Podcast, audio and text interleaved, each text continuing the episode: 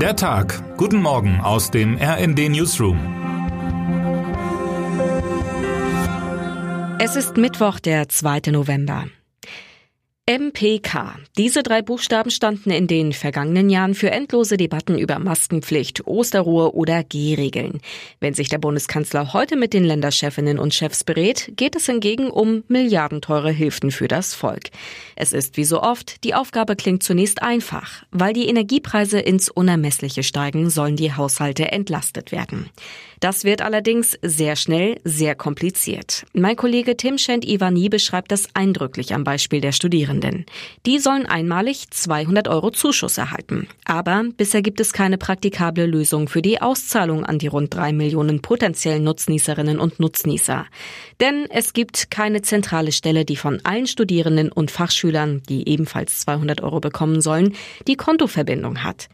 Fehlende Bankverbindungen werden die Hilfe am Ende nicht verhindern. Fragen wie diese füllen aber die Agenda des heutigen Treffens. Und hinter allem steckt der übliche Konflikt zwischen Bund und Ländern.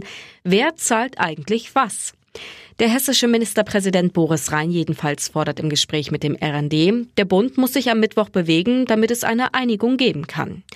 Den großen Überblick über den Stand der Diskussionen lesen Sie in unserem Artikel Was beim Bund-Länder-Treffen am Mittwoch entschieden werden soll.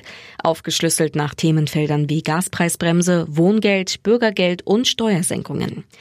Was unter anderem gestern schon bekannt wurde, der Bund möchte, dass die Gaspreisbremse für private Haushalte schon vom 1. März angilt, und zwar rückwirkend ab Februar. Als Limit für den Strompreis sind 40 Cent pro Kilowattstunde im Gespräch, zumindest für 80 Prozent des Energieverbrauchs.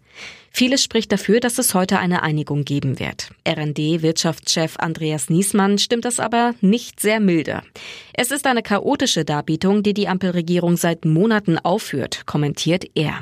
Selbst Expertinnen und Experten hätten Mühe, angesichts der immer neuen Modelle, Vorstöße und Ideen den Überblick zu behalten, wie die privaten Haushalte entlastet werden sollen. Wer mit Öl oder Pellets heißt, geht zudem bis jetzt leer aus. Das müsse sich ändern, meint Niesmann, nicht irgendwann, sondern jetzt. Termine des Tages. Die Bundesagentur für Arbeit veröffentlicht ihren Arbeitsmarktbericht für Oktober. Fußball Champions League Schachtjor Donetsk gegen RB Leipzig und FC Kopenhagen gegen Borussia Dortmund. Wer heute wichtig wird. Die Finanzwelt schaut heute nach Washington. Um 20 Uhr entscheidet die US-Notenbank Fed über den weiteren Kurs der Geldpolitik.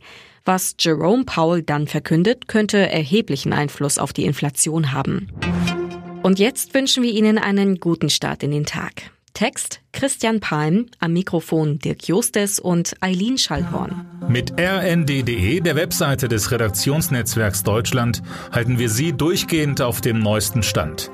Alle Artikel aus diesem Newsletter finden Sie immer auf rnd.de slash der Tag.